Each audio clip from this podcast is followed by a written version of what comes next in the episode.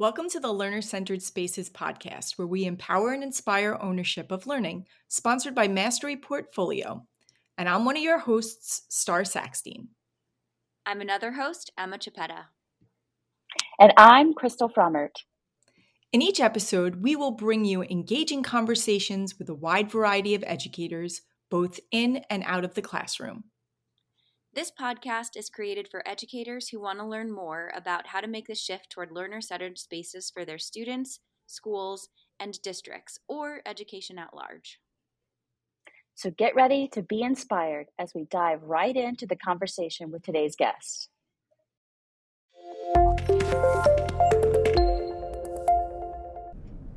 Today's guest is Ken O'Connor. He is an independent consultant on grading and reporting.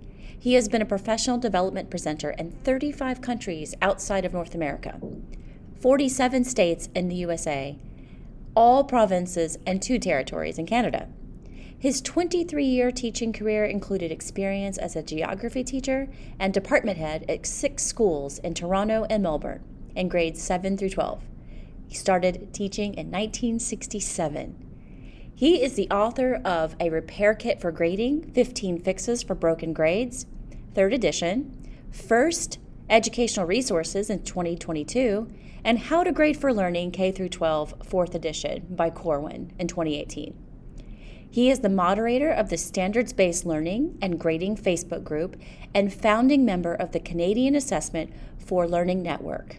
Please welcome Ken to our show today. It's so great to have Ken O'Connor on with us today. Ken, can you tell us a little bit about yourself, your role, your location, what your journey's been like, and something interesting about you? Uh, yeah, thank you for uh, this opportunity. I'm always happy to do uh, these sorts of things. And yes, currently um, I describe myself as a consultant and an author. Um, I live in Toronto, Ontario, Canada, um, and I uh, do consulting on grading and reporting uh, currently have two books on grading and reporting uh, in print. Uh, my background is as a classroom teacher. I had 23 years in the classroom, teaching from grade 7 to grade 12, mainly geography. And then for 10 years, I was a curriculum coordinator for a large school district. We had about 85,000 students, about 155 schools. And I retired from that school district in June of 99 so I've been working as uh, an independent consultant since then. My journey, I think, really started uh, when I attended a train the trainer session with Rick Stiggins in Toronto in May of 1993. Um, he totally opened my eyes to a completely new view of assessment uh, as student centered assessment, as assessment for learning. And my role with the school board was coordinator of assessment and evaluation.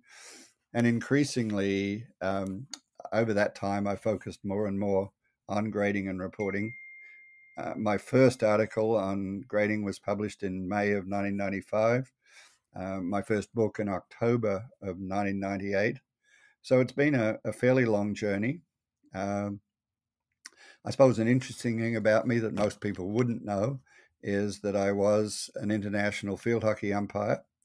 Uh, I umpired uh, the men's field hockey at the 1984 Olympics in Los Angeles and the 1990 World Cup in Lahore, Pakistan.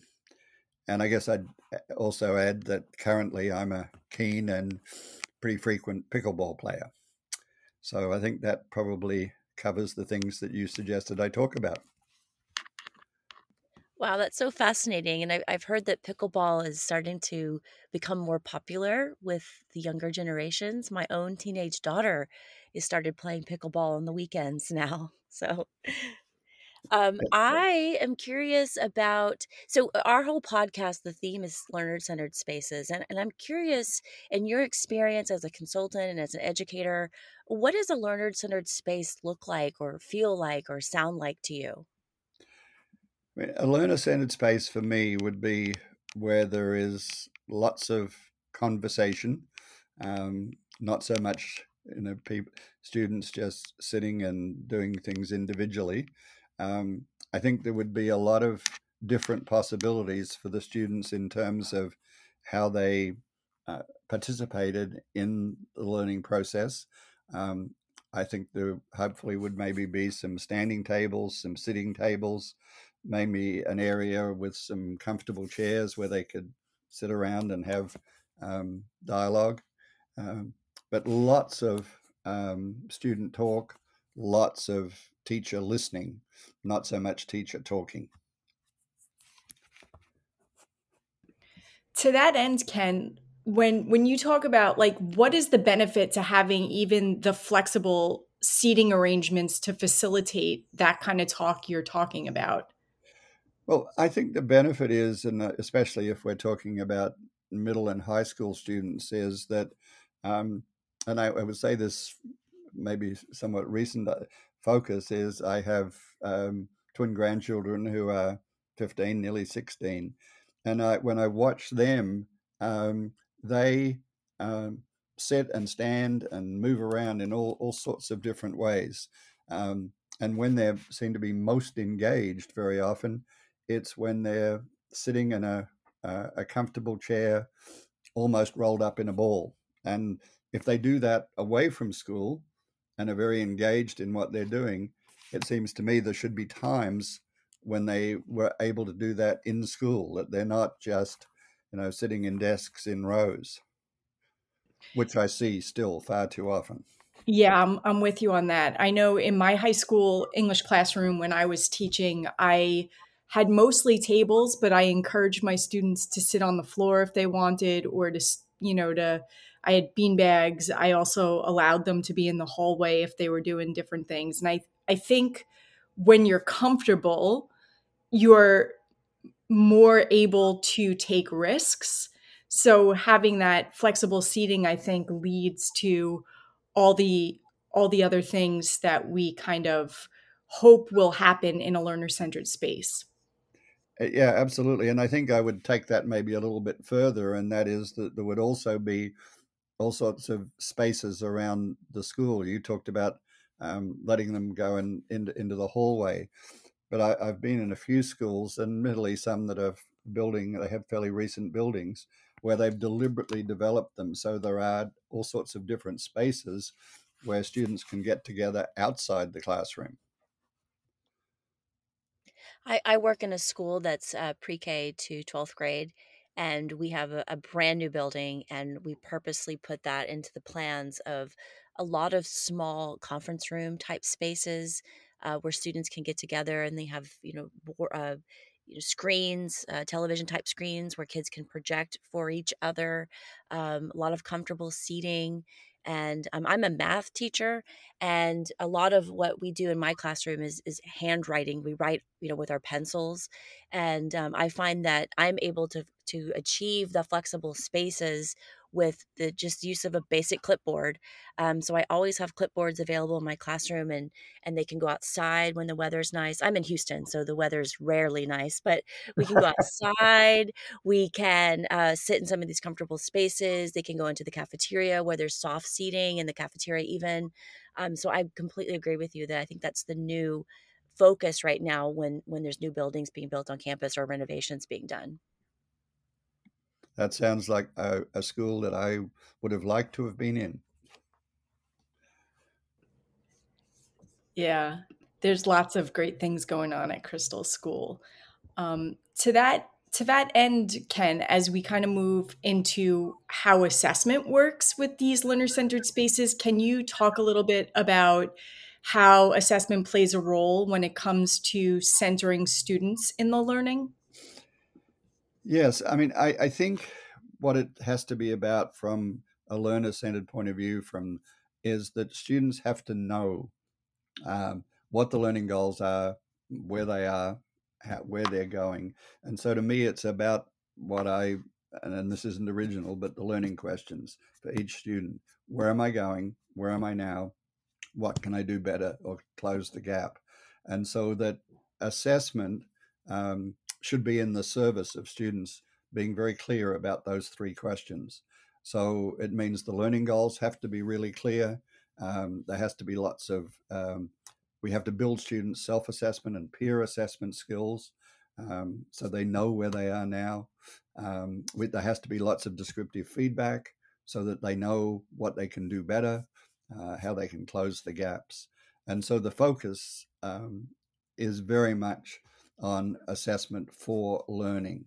Um, and that is what most of the time, informally and formally, assessment is about. Would you have any, like, thinking about that assessment piece? And I totally agree. Um, our work here really lines up nicely in terms of, you know, the visible learning questions that you just mentioned.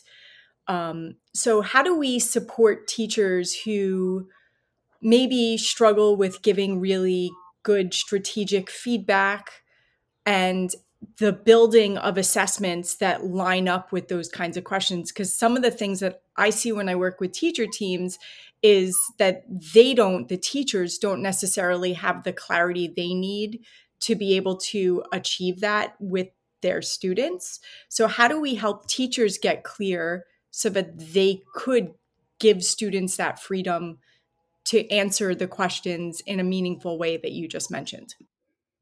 Well, as a, a very broad statement, I would say it's about building assessment literacy because when teachers are less assessment literate, they will they will do those things.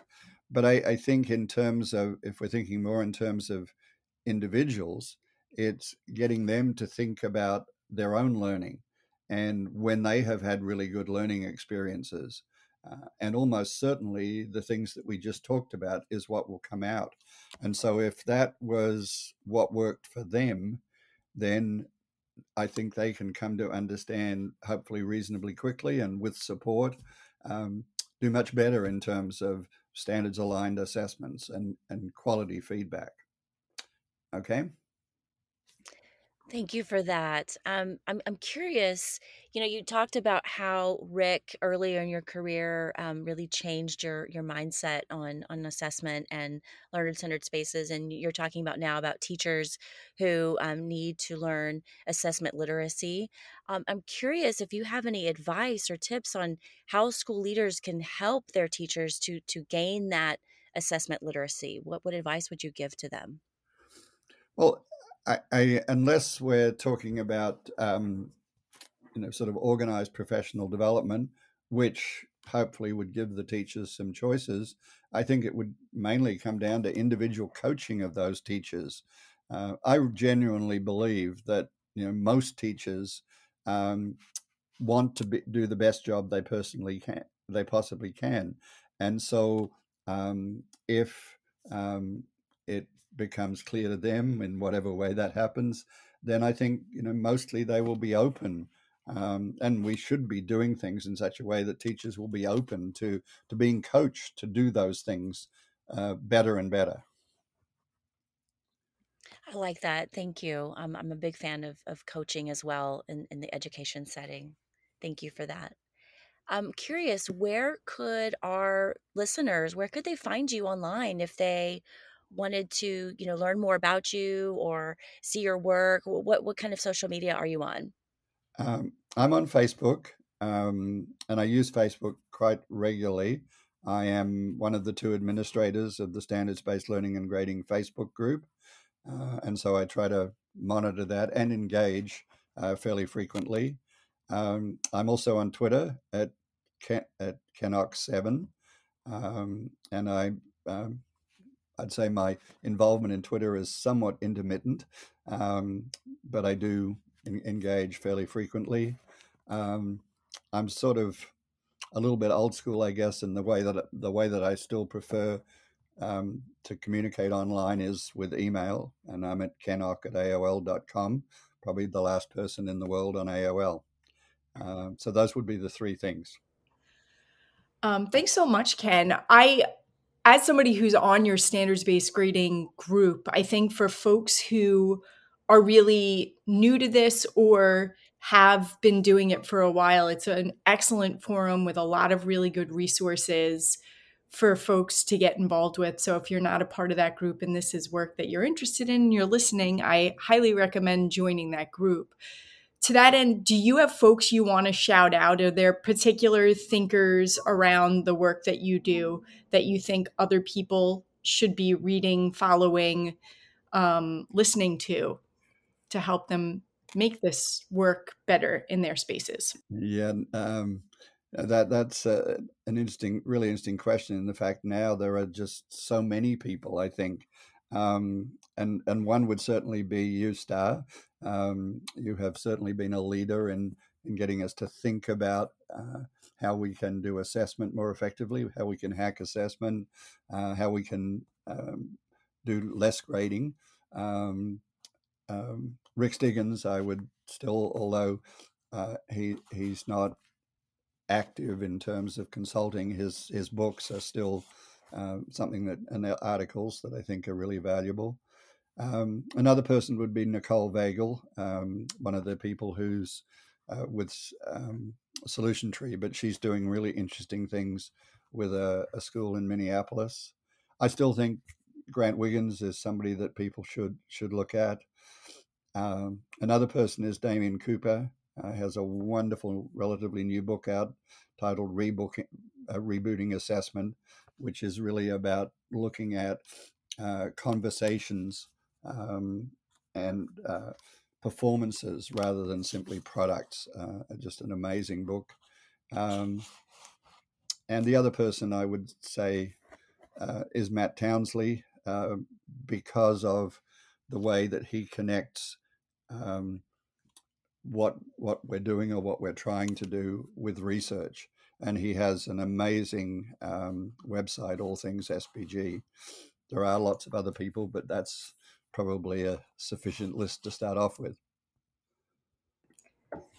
Yeah, I think all of those people have influenced me. And as Crystal stated earlier, you know that I I credit you as well with being the person who kind of got me on this path. Um, your book fell into my lap. The the toolkit for grading fell into my lap literally at the just right time. And I think you do definitely have to be open to doing things differently to have that just right book come across your desk when you're just ready to read it and like truly and honestly reflect on your own practice and what that looks like and how you could do better by kids.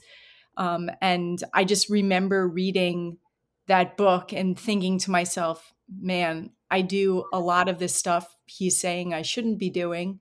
And the rationale provided is just so, so helpful to rethink what this could look like. And from there, you know, I kind of felt like anything was possible in my classroom once I got rid of some of the things that seemed to be holding my students back. So thanks so much. Uh, well, I'm glad glad to hear that hear that, and and it really is a little bit like what got me started because what got me started was in um, about the middle of 1995, reading an article titled "Guidelines for Grading" that was written by a college professor, and I didn't think it made a lot of sense, and eventually uh, the editor challenged me to, to, to write a response. Um, and, you know, I think his article made me realize all the things that I thought were wrong. And that led to um, my first article, Eight Guidelines for Grading, and then the rest of it developed from that. That's amazing. I, I, as an educator, I, I really hope that all of us have the opportunity to have that right book land in our labs at the right time or the right coach to come across um, to help us see how we can shed some of these old you know confines that we've had around the archaic system of grading and, and what how we view um, what's fair and what's equitable and what's right for our kids. Um, so I really hope that for every educator that they have that moment like Starr mentioned. And I really, really appreciate this conversation. This has been, I think, so helpful for me and so many and for so many listeners as well. Well, thank you. It's been a pleasure.